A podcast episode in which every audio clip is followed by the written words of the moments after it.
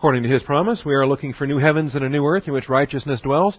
Therefore, beloved, since you look for these things, be diligent to be found by him in peace, spotless and blameless, and grow in the grace and knowledge of our Lord and Savior, Jesus Christ. Join me, if you would, this morning in Luke chapter 11. Luke chapter 11, verses 1 through 13, another lesson on prayer. Luke 11, 1 through 13. We are studying the uh, intermediate or adolescent stages of prayer where we left off. This passage gives us the baby prayers, the adolescent prayers, and the mature prayers, all in the same paragraph, in the same development. When you have the uh, Father, hallowed be your name, your kingdom come, you have the rote prayers by repetition, the prayers that you memorize, the prayers that you learn before you know how to pray, before you develop the intimacy with God the Father to be able to pray in such a manner. And then you have the adolescent prayers where uh, you have the uh, audacity to uh, be able to pray for things uh, without fully understanding uh, your undeserved reception of those things, and that's what we'll look at in terms of knocking on your neighbor's door at midnight and waking him up and uh, bothering him and his children. Then uh, it proceeds into the maturity prayers when you look at uh, verses 9 and following with the present imperatives to ask, to seek, and to knock.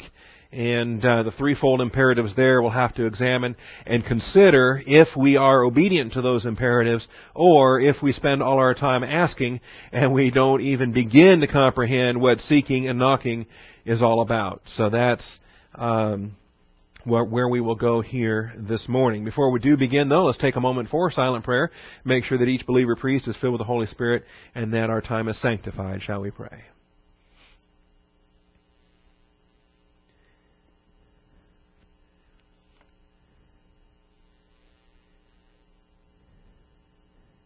Almighty Father, we do come before your throne of grace this morning, thankful for the truth of your word. And Father, uh, just so thankful that uh, your word does not return void, but accomplishes the purpose for which you sent it. And Father, we are so finite and limited in our understanding and our appreciation for your glory and your power.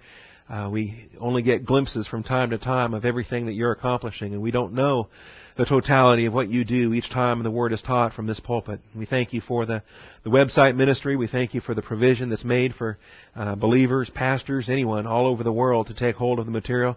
We learned a little bit about what's being done there in Kenya, and we're thankful for that. Uh, it is uh, uh, humbling to receive news of, of this type, and we do lift up uh, Pastor Machuka, his wife, uh, Bridget, their daughters, and their ministry there, the pastors that they're training, and we just thank you so much for them. We ask that you would sustain and provide for them, Father, in a country where there's some tribal conflict, uh, there's some political unrest, there's some concern, Father, over some of the tribes uh, overthrowing some of the elections and, and the issues there. So, Father, uh, we ask that you might sustain them, protect them, that this day in particular might be a day of blessing on their behalf. Thank you for allowing us to be intercessors on their behalf and allowing us. We've never met them, we don't know them, we're total strangers, and yet we're family in Christ, and we thank you for that. So, Father, uh, this day is yours. We rejoice in your faithfulness. Teach us now from this study the principles of prayer, and we thank you in Jesus Christ's most precious and holy name. Amen. All right, we are in the midst of main point four. There are six things we're going to get out of this development, and uh, I'm just going to skip on down to point four. I don't know the exact slide number, so we'll just run through. Actually, we got some visitors this morning, folks that don't normally make it. I like having holidays, and people ask, uh, "Are you going to cancel class because it's a holiday?" I say, "Well, no, we get extra people here on these kind of days, so you know everybody else can take the day off. I don't mind working." Well, it's not really work anyway when it comes right down to it. I'm kind of embarrassed that I get paid to do this kind of stuff. All right. Now this seems to be a duplication, and we studied the context for this under point one, and uh, this is not the context of the Sermon on the Mount, but much of the material here was given during the Sermon on the Mount earlier on in the uh, study. So way back in Galilean Ministry episode number 17, when we did the uh, Sermon on the Mount, then you would have had much of this material already. In particular, you would have had the disciples' uh, memorized prayer, uh, sometimes called the Lord's Prayer.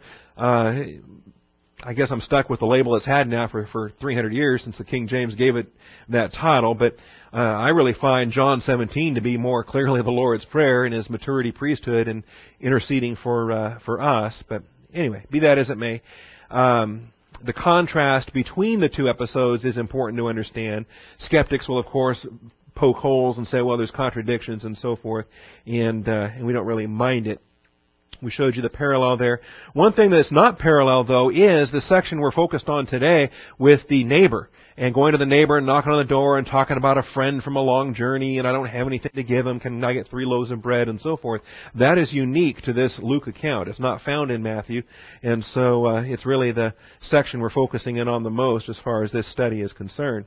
And then secondly, we learned about the certain disciple and uh, we don't know his name, but he wants to learn about prayer. He uh, was familiar with the baptizer's ministry, but not part of it, as were most of Christ's earlier disciples. Uh, also, he was not present for the Sermon on the Mount. Had he been around that long at least, then he would have already had this teaching. And he's, uh, we don't know how new he is, but he's at least newer than that. He uh, joined up with following after Christ after the Sermon on the Mount portion of his Galilean ministry. So, uh, I think it's neat that we get these uh, little inklings in the Scripture. They're they're good reminders for us in the function of a local church, where you've got newer believers, just got saved believers, or maybe maybe they're not young in their faith, but they're new to this ministry. They uh, just came here from other churches and so forth, and. Uh, maybe they haven't had a lot of the teaching that some of the other folks have had. And so it's important that you review them periodically. And even the folks that had it before, uh, it's interesting as you read through here. I don't see Peter or anybody rolling their eyes saying, "Oh, here we go again. He's teaching us on prayer." All right, because even if you had it before, you need to get it again, again and again and again, and it never fails. Every time you go through it, there's something new that's going to come in. And in this chapter, it was the story of the man with his neighbor and the knocking on the door and the things there. But every time you go through a doctrine, you learn more than you learned before. Now, the prayer given here is shorter than Matthew's uh, recorded prayer, but it does convey the same general pattern. When you look at the six elements of the uh, so-called Lord's Prayer, um, you can spell them out there, and it does. It gives you a pattern where you can train a new believer in how to pray and, and show them the elements that are important in a uh, in a priesthood or in a prayer life. But then Jesus expanded his prayer discourse, and he does so with a parable in verses 5 through 8. So let's look at it. Then he said to them, Suppose one of you has a friend, and goes to him at midnight, and says to him, Friend, lend me three loaves. For a friend of mine has come to me from a journey, and I have nothing to set before him.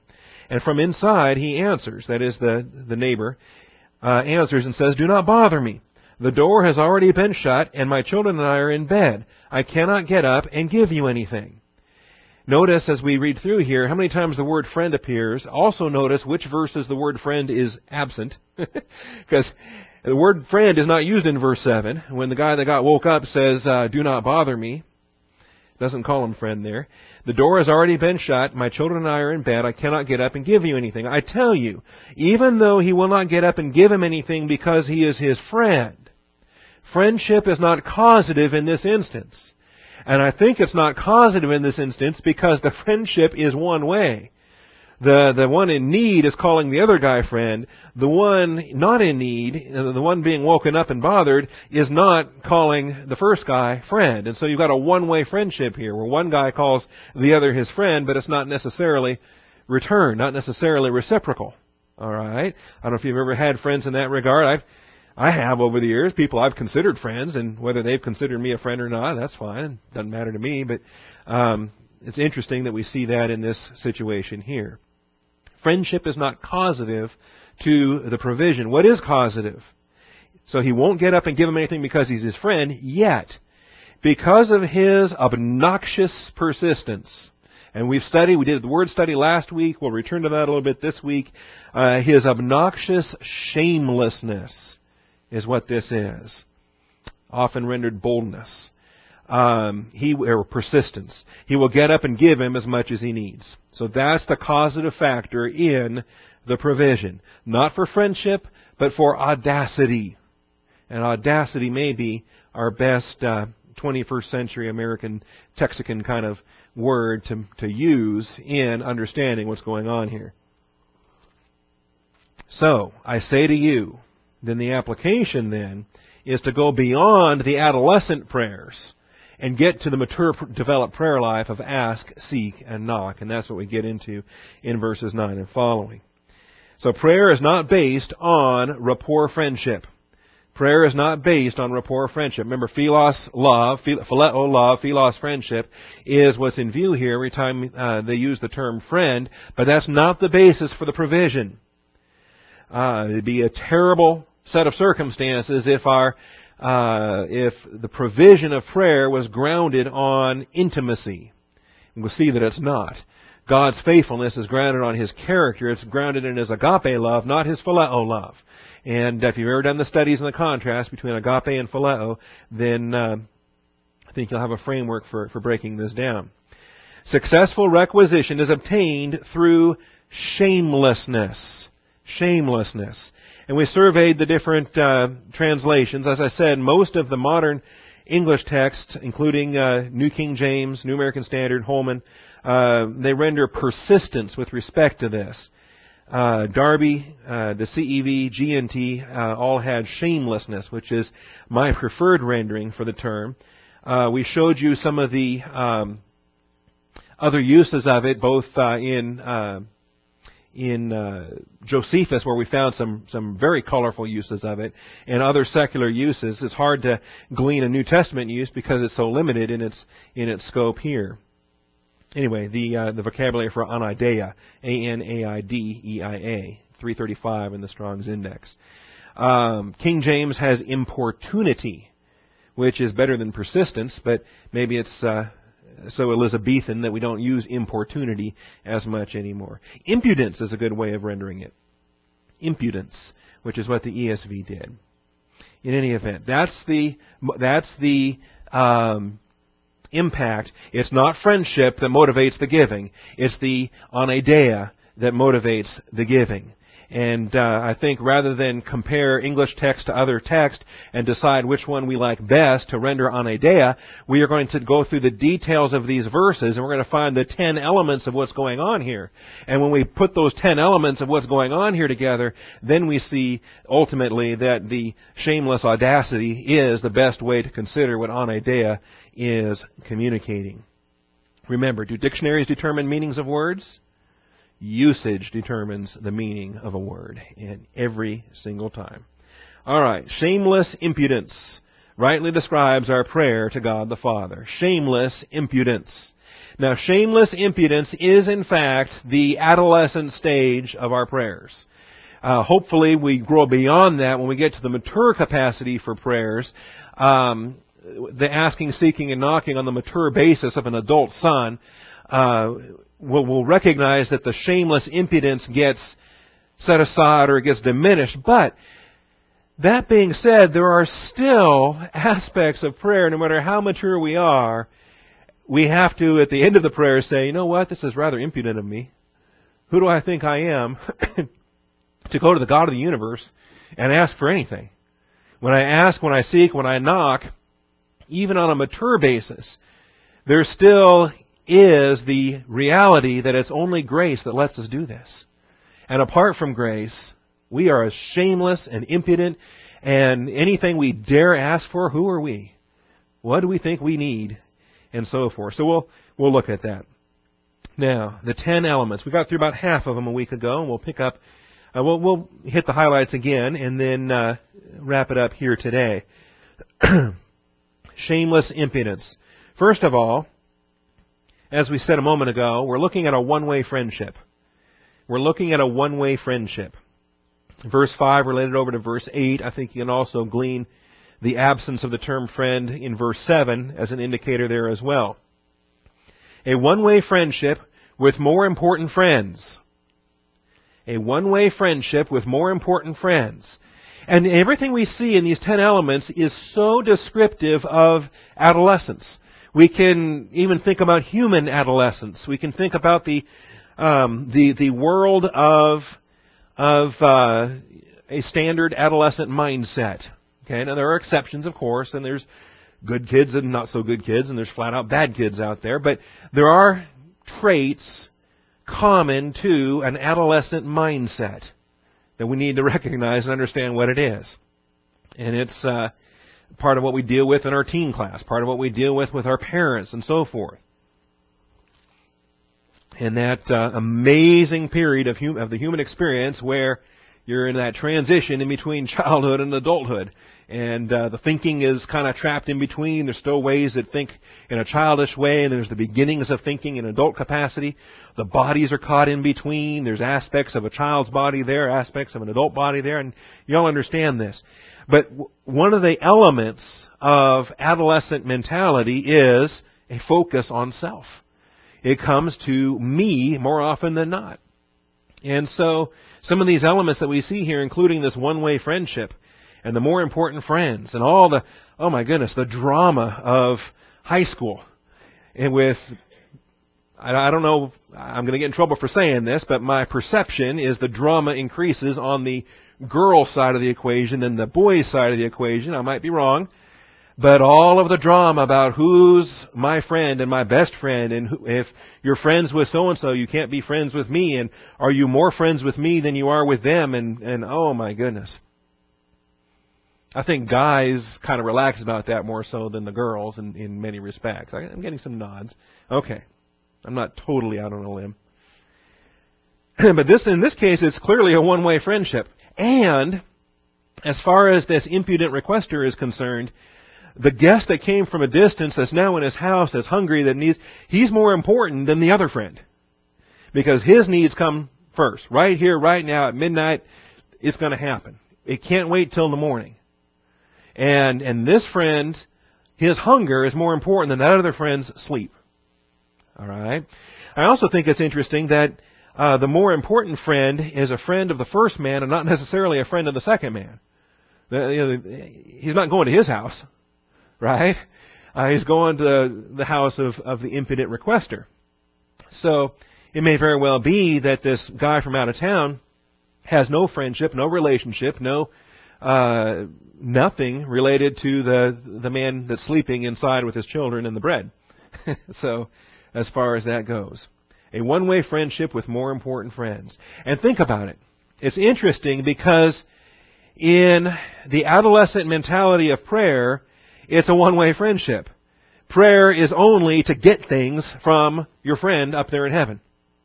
And often it's not for the sake of that friend up there in heaven. It's for what you've got going on here on earth, in particular your other friends, your unbelieving friends, your worldly minding Christians, or so forth, uh, people who themselves don't have that friendship access to heaven. I find it quite interesting. Secondly, we've got immediate satisfaction demanded. Immediate satisfaction demanded. You going to drop that thermostat down just a touch? Thank you. Thank you, sir.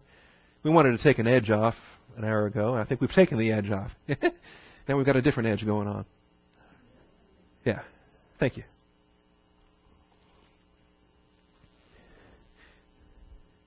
We're so spoiled.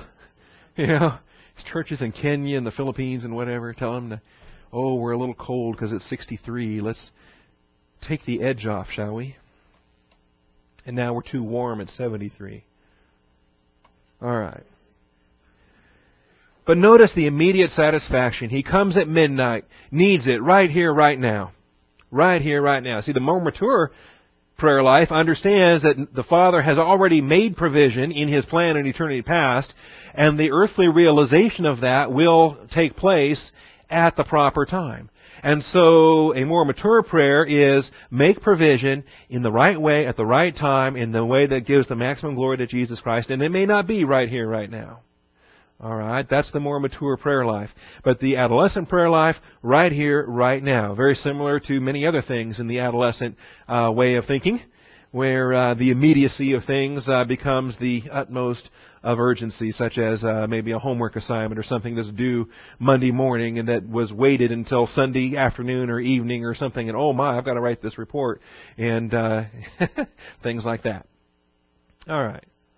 Immediate satisfaction demanded. It's an aspect of adolescent prayer. Thirdly, specific quantities expected. Specific quantities expected. Three loaves. Why not two? Why not five? Why the exact number? Because he knows what he wants. He wants it now and he knows the specific quantity. And um, again, I think that's an aspect of an adolescent approach to prayer. The mature approach is, Father, grant what is sufficient. Grant what I need. Uh, this is what I observe. My uh, in my consideration, this is what's necessary, but it's up to the Father. Maybe two loaves is sufficient. Maybe uh, actually three loaves is insufficient. Maybe we need ten loaves, but we're too embarrassed to ask for ten, so we ask for three. Or maybe we think uh, we we only need uh, we only need two, so we ask for three, thinking that He'll bargain us down, and we'll end up with. Is that how prayer works? All right. So it's an adolescent approach. It's not a mature approach. A mature approach with ask, seek, and knock uh, leaves it with the Father to make the provision according to what He knows we need, according to what He knows we can handle, the capacity that He designates. So it's interesting in terms uh, in, in, in our own prayers, in our church prayers, for example, for the construction costs of the building and all these other things. There are finite numbers, there are specific quantities, and yet when we go to the Father in prayer, we're simply asking Him to, to meet the need. And if He wants to give short of that, that's His good pleasure. If He gives more than that, that's His good pleasure. And what He gives and what He withholds, His name is still blessed, and we praise Him for that. What else do we have? Arrogant and empty promises of repayment.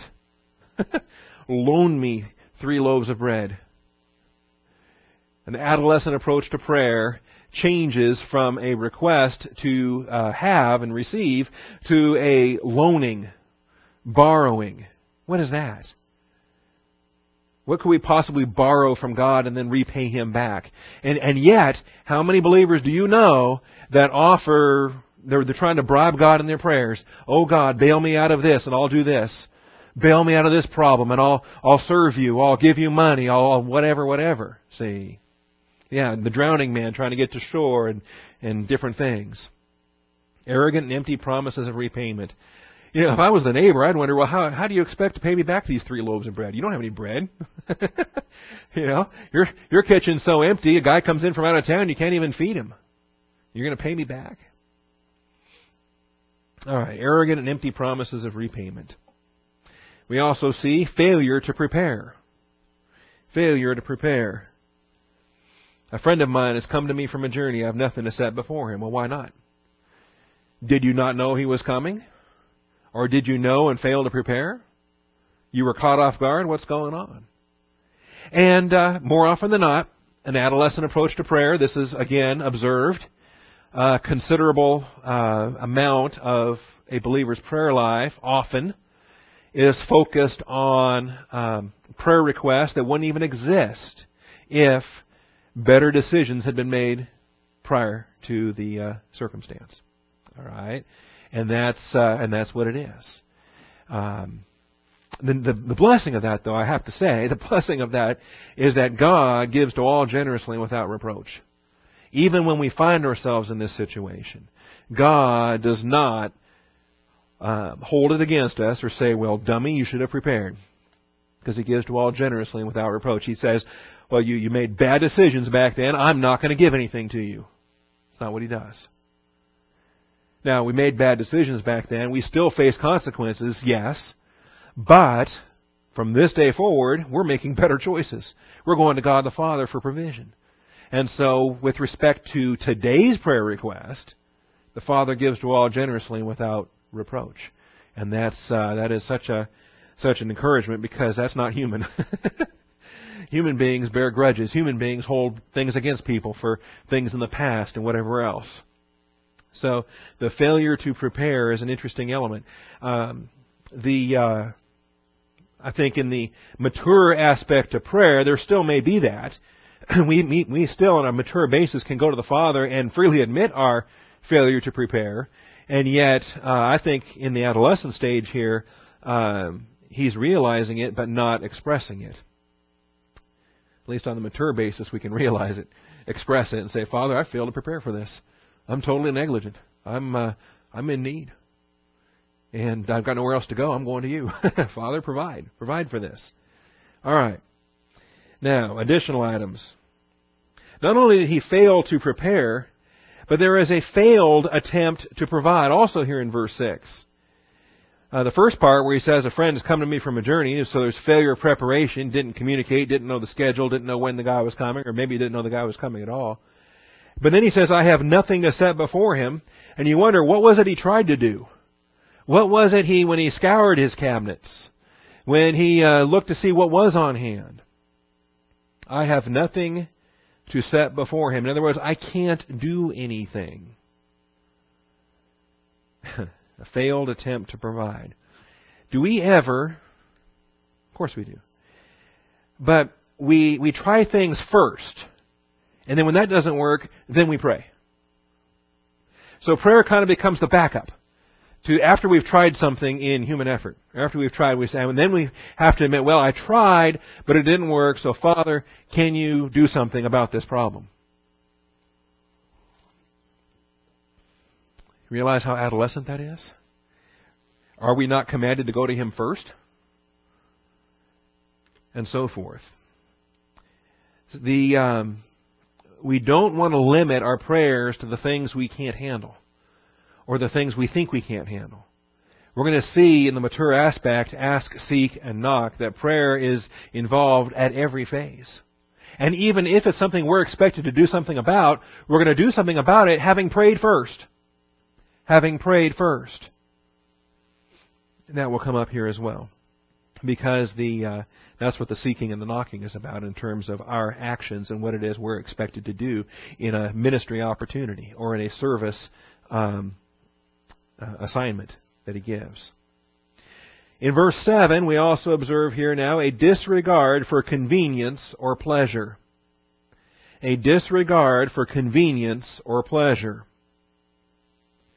The idea here of do not bother me. This is not pleasing to the one inside the door and the man outside knocking has a total disregard for the convenience or the pleasure of the one that he's making the request from.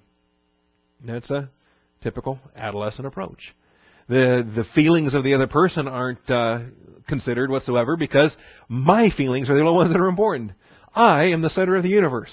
That's the adolescent mentality. So we have the disregard here for convenience or pleasure. We're going to learn that the mature blessings of prayer are entirely focused on the pleasure of God the Father. That's what prayer should be seeking, seeking the pleasure of God the Father. The disregard for convenience or pleasure. Remember, in the adolescent approach, your convenience is the only one that matters. And waiting till morning? Oh my goodness! How inconvenient would that be? so, inconveniencing that man who's sleeping with his children inside with the locked door and the bread, inconveniencing him is more important than my inconvenience of waiting till tomorrow morning to get some bread to provide for my guest. You see the disregard for convenience or pleasure. The um, being pleasing to God the Father as we uh, proceed in our ministry workshop in the in the uh, uh, Plan of God series that we just started two weeks ago, we're going to see that pleasing God the Father is a key part. Because His purpose is to glorify Jesus Christ. And as we glorify Jesus Christ, we're pleasing the Father. Why does it please the Father?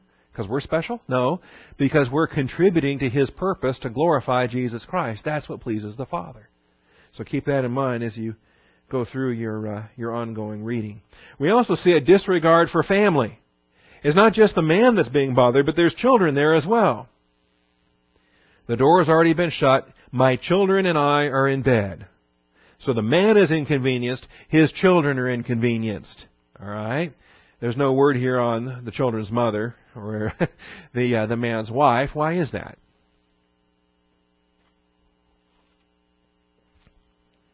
Well, show me God the Mother in, in Scripture, right? You've got God the Father, and you've got the sons of God. Okay, this is a parable that is teaching us the realities of prayer. And the sadness of it is, is that because this believer, the neighbor outside, because this is a believer on an adolescent basis, he's maintaining a household adjacent to God the Father's household. You notice that? He's outside the door knocking.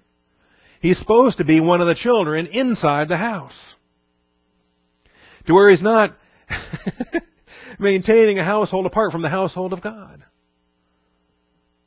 Where the provision is from the beginning.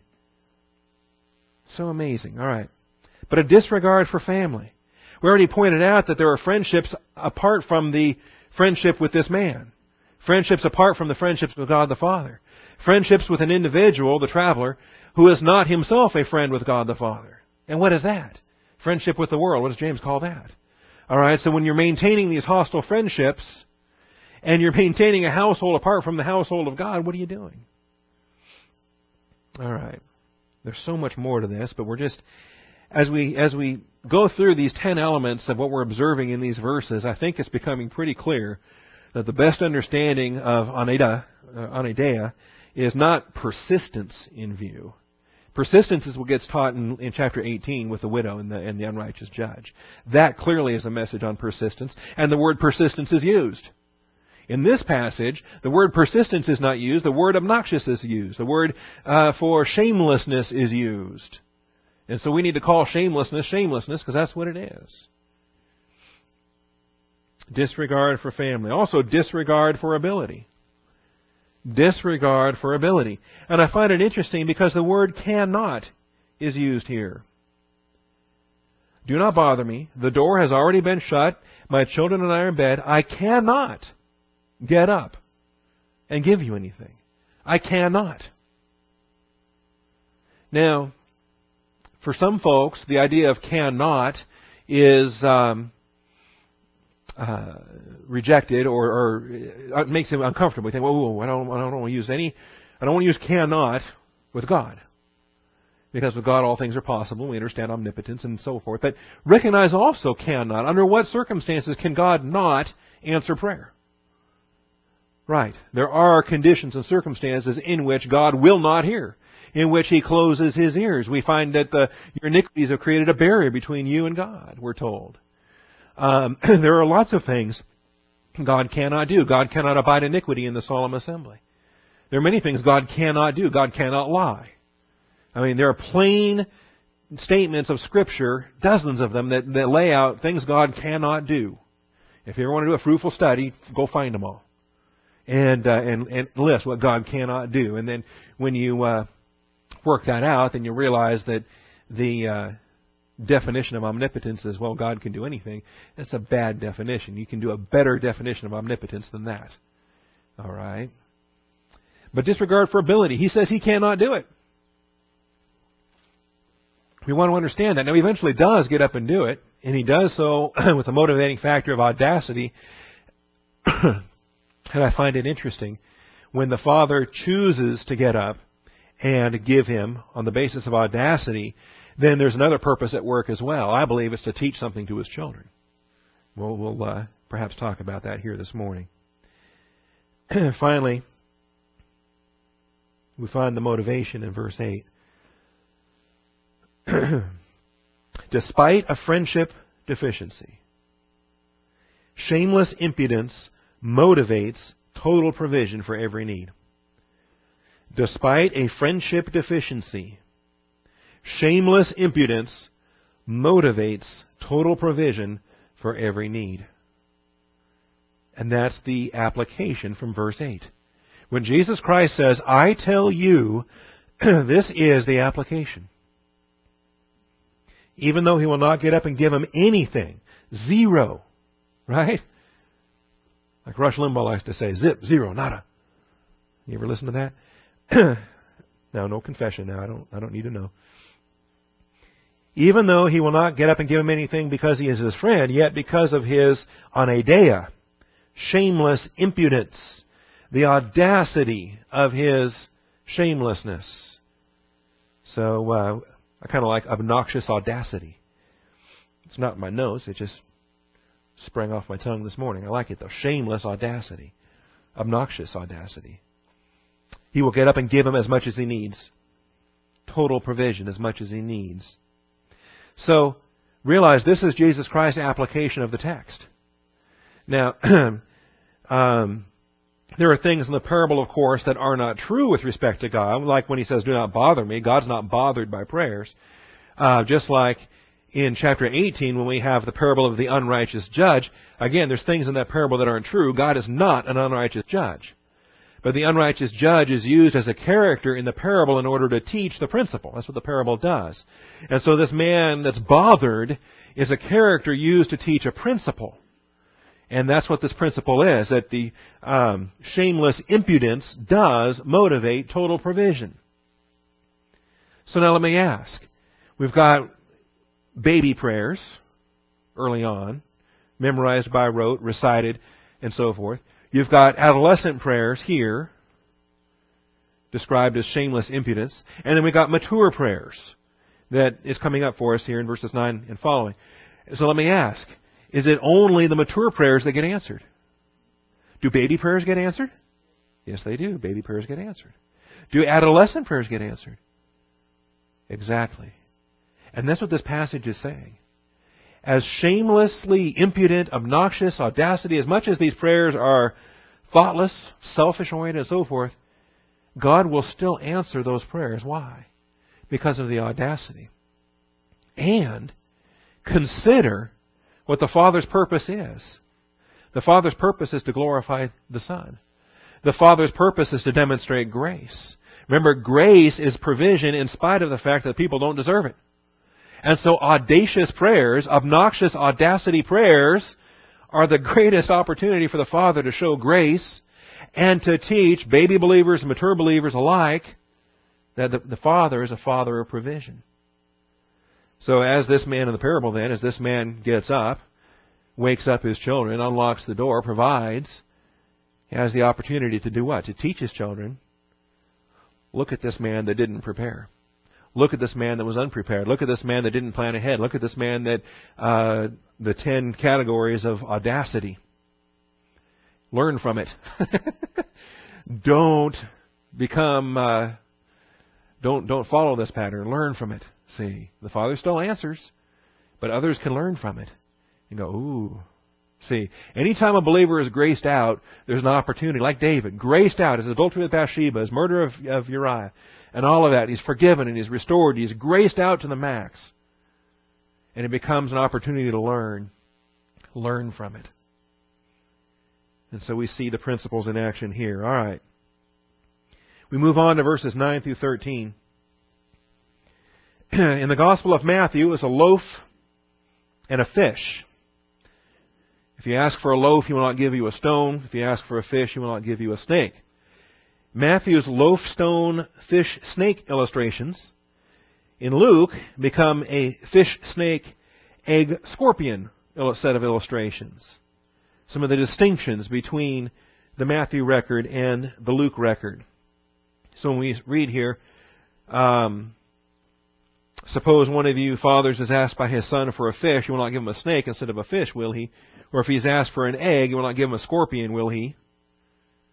Alright, so those are the examples that Luke records. Matthew recorded uh, the fish snake, but prior to that he recorded the loaf stone, and then uh, Matthew didn't say anything about the egg scorpion. Alright? Does that bother us in any way? No. Not at all. Again, the Bible haters, the skeptics, the, the ones that poke holes in things and say, oh, look, here's a discrepancy and so forth, are, or picking nits where it's not really necessary. This is a message that was repeated, I imagine, not just twice. I think he taught this lesson again and again and again and again. And every time he taught it, he probably grabbed illustrations that came off the top of his head. And if he taught it again in John or some other gospel, we'd probably find something else that gets used there. Okay? We could teach it today and substitute other things in there. Right? So, uh, the principle being that if something legitimate is, is required and needed and asked for, God is not sick and twisted and God's not going to provide something that resembles it but not quite or something that actually is damaging and deadly rather than, uh, rather than beneficial. That's not the kind of God we have.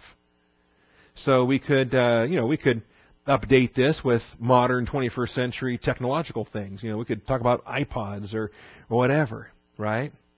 And uh, uh, if a son asks for an iPod, the father will not give him a uh, reel-to-reel tape recording machine, right? You know, or something like that. What kind of a what kind of unloving father would do that? So, this is uh, what we look at now. This parable is teaching a Trinitarian principle the Trinitarian principle. This is the mature basis for our prayers, and we ought to, in our prayer life, consider this Trinitarian application. ask, seek, and knock. Ask, seek, and knock. And even though the man, the neighbor in the parable was so selfish and adolescent in his thinking and, and thoughtless and so forth, he still, what did he do? He did all of those. He, um, he maybe didn't understand why he was doing them, and he certainly didn't have the mature capacity to be able to do them um, to the degree that he should have done them. Uh, because truly the asking, seeking, and knocking should have been done ahead of time before the man arrived, and like I said, he should have been one of the children inside the house with the father. In which case, um, the uh, the knocking becomes quite interesting when you're already inside the house, isn't it? Can you knock if you're already inside? Yeah, and you're commanded to.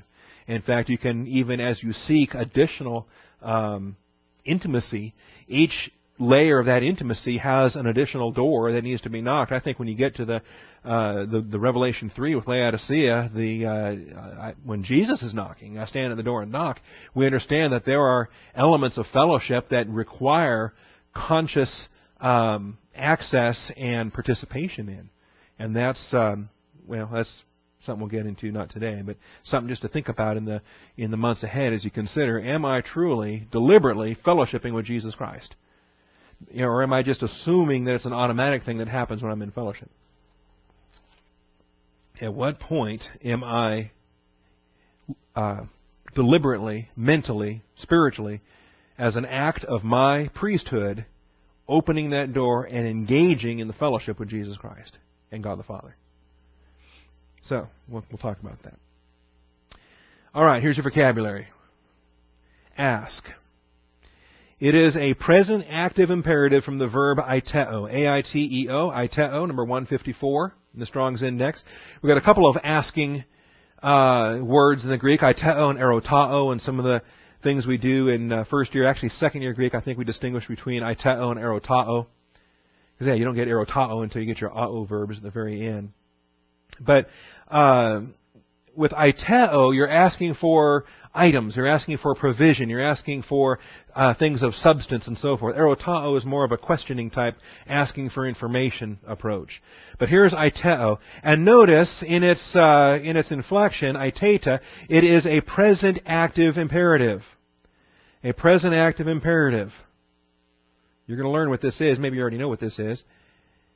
But if you don't yet know, today you get to find out. Present active imperative from aiteo. Present tense is the continuous action tense. Continuous action in present time. A mature life is a continuous prayer life. Mature prayers are continuous prayers. Mature prayers are pray without ceasing in 1 Thessalonians 5. Mature prayers, see, the adolescent or the immature prayers are ask once, don't get it, give up. Grow discouraged. Oh, prayer doesn't work. God doesn't hear. I asked one time and it didn't just materialize like bingo, you know, zip bang bang magic wand kind of thing. It's not prayer. Ask, keep on asking. I like the translations that say keep on asking because it's that continuous action in present time. Alright, active voice means the subject is the one accomplishing the activity of the verb. Prayer is not something done to us, prayer is something we actively do uh, human beings are the active agents of prayer in this in this context, in this capacity. We must do this. Active voice places the activity on the shoulders of the subject of the verb. We are the ones doing it. And then the imperative mood is the mood of command. It's the mood of command. God has provided the command, the instruction, the order. And as a command, this is important, as a command, God has directed that it is His will for us to do this. We call this His directive will, what He directs. But there is a distinction between what He decrees and what He directs. The decretive will and the directive will. And I think this is something that people blend, and when they blend it, they end up with um, they end up with some confusion, or they end up with some struggles. When God decrees something in His decretive will, it happens. God decreed, let there be light. There was light. All right? And so the decretive will of God occurs. It's an expression of sovereignty. It's an expression of power. And everything He decrees occurs. everything He directs in His directive will is given to volitional creatures. Human beings are angels, actually, uh, first, but uh, directive will is expressed as a directive to volitional beings. And it is either done or not done. In obedience, it's done. In disobedience, it's not done. And of course, in disobedience, where it's not done, then uh, discipline takes place. God uh, may overrule. God may then make it a matter of not only directive will, but decretive will, and actually make something happen. But first, He had directed for it to happen. See. Anyway, directive will is important to study. When God issues a command, He expects it to be obeyed. Uh, he also never issues a command that is impossible to obey. Uh, God is not stupid or, or illogical or insane to, to, issue a command that, that cannot be followed. All right. So everything he commands is expected to be obeyed and within the capacity of the person to do so. And we all have this capacity to approach his throne of grace in prayer because by grace he has uh, provided for that for every believer. All right, so a present active imperative, continuous action in present time, um, means if there's ever a point where we stop doing this, then we're in violation. If, there, if there's ever a point where we stop going to our Father for provision, we start relying on ourselves, or we go to the alternate Father, the God of this age, or we uh, find some other source we think we can make provision for something, then we have violated this imperative on a sin of omission basis because it's a present imperative active voice. We're supposed to be doing it. If uh, you're relying on somebody else to do it, then you're not doing it. You're violating the active voice. Again, the imperative mood. This is what we look at in terms of material obtainment, things that you need. And uh, that's the first step, and not the only step. It's only baby and adolescent prayers that limit prayer to things that we think we need. Your Father knows you need these things before you even ask. Ask is the is the procedure for material obtainment. But there's a second imperative here, and that's the imperative to seek. Zeteo. Z-E-T-E-O. Zeteo. 2212. In your Strong's Concordance, number 2212. Zeta, Again, the ending is eta, the zeteta, present active imperative, present tense. Do I need to repeat all this? Continuous action in present time. If you ever stop seeking the will of God, you're in violation. Continuously seek. Continuously ask, continuously seek, continuously knock. Active voice, the subject has to accomplish it. This is uh, expected of every believer priest. Imperative mood. It is the mood of command. And by the way, this uh, was given by Jesus Christ during the stewardship of Israel, where not every believer was a priest. I find that interesting. Ask, seek, and knock. It's a prayer pattern. Sometimes we re- we relate prayer with priesthood because we have both, but non-priests could pray in the Old Testament. You didn't have to be a priest to pray. Um, different studies there. Wisdom obtainment. Wisdom obtainment. If any of you lacks wisdom, let him ask of God who gives to all generously and without reproach. Uh, anything that you seek in terms of guidance, in terms of divine guidance, wisdom, information, the will of God, all of that comes in the realm of seeking. These are the things that you must seek. And you must seek them in particular in the, on the daily basis of the Christian experience because you don't have a passage of scripture that tells you, you know, there's no verse that says, uh, you know, make this choice. You're considering a job offer. You're considering a relocation to a different town. And you can't find, oh, look at this. All right, Pastor Bob, thou shalt live in Austin, Texas. How about that? Okay. so, as you grow in the Word of God, as you mature in your intimacy with the Father, you have principles from the Word of God, and then you go to Him in prayer seeking seeking how those principles can have an immediate realization in your application. I'll tell you one thing right now. if there's a town that doesn't have doctrinal teaching, you think it's God's will for you to be there? You think God wants you in a location without a lampstand, without a local church, without a body of believers that's going to build you up in the faith and strengthen you in the inner man? Now, if there's a if there's a town that's got that kind of teaching, then I'd consider that might be the will of God for me to move there. And so forth. Anyway, seeking. And the blessing is that God will provide. Seeking ye will find. That is the provision. Everyone who seeks finds. And the um, the uh, fish and snake thing is is encouraging because we know that when we have found what we found, it is what we need.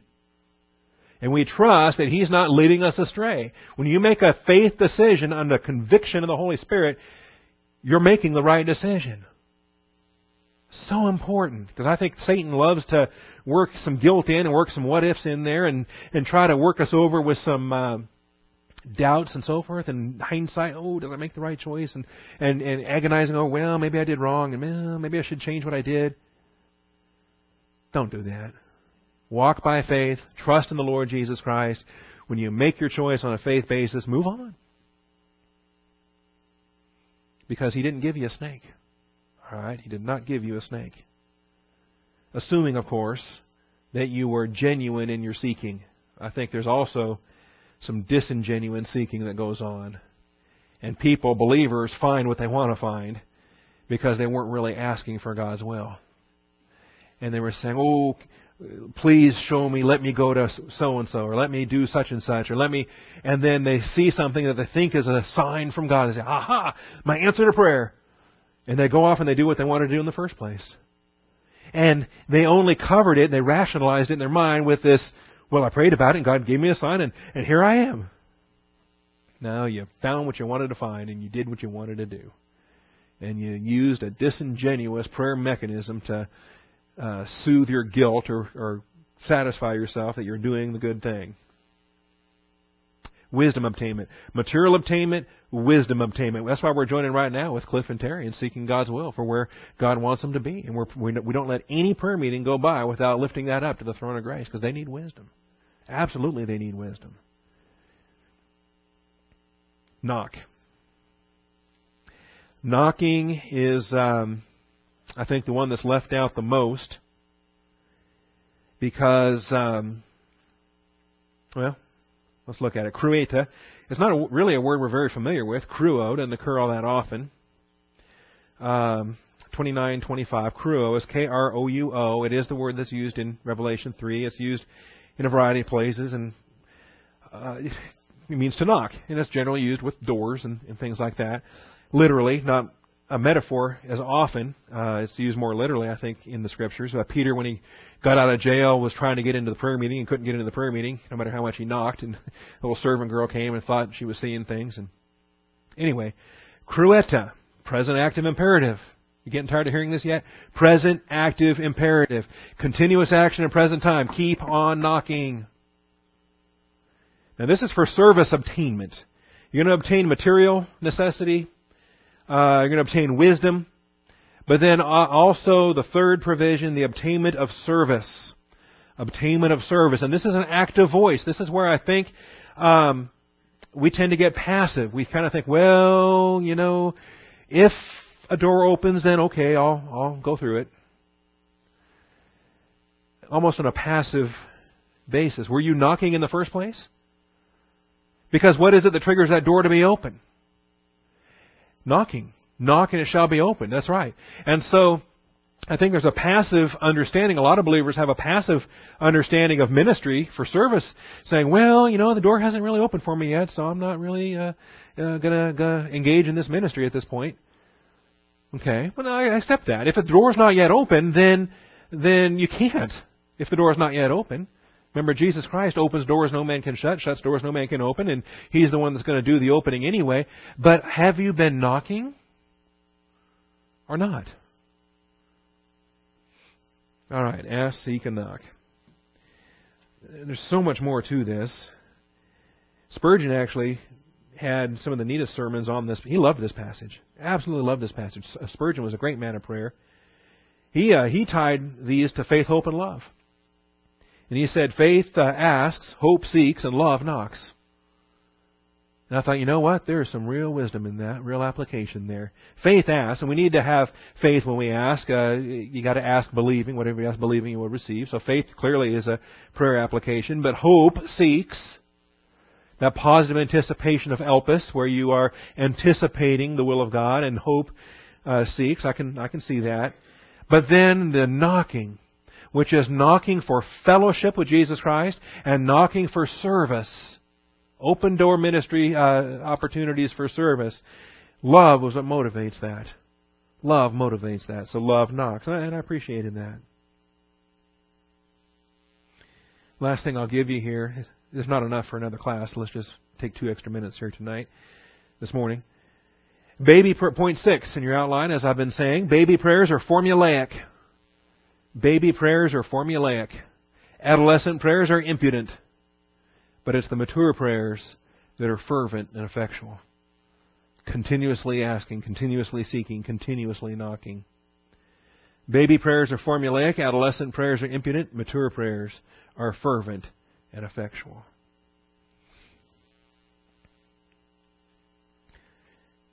You ever see this poem? I got up early one morning and rushed right into the day. I had so much to accomplish that I didn't have t- time to pray. You've read this before?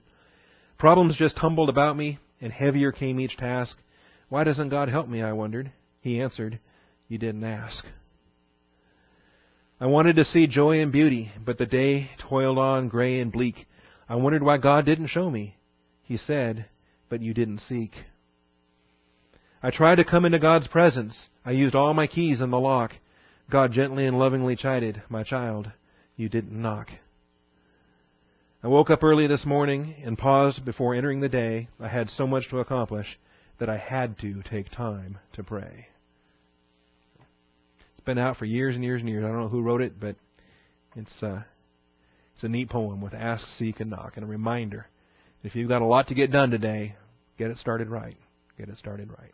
Thank you, Father, for this day, for our class, for our time together. Thank you for the whole additional folks to join us. We just thank you for being faithful in our lives day by day and moment by moment. We thank you for everything in the name of our Lord and our Savior, Jesus Christ. Amen.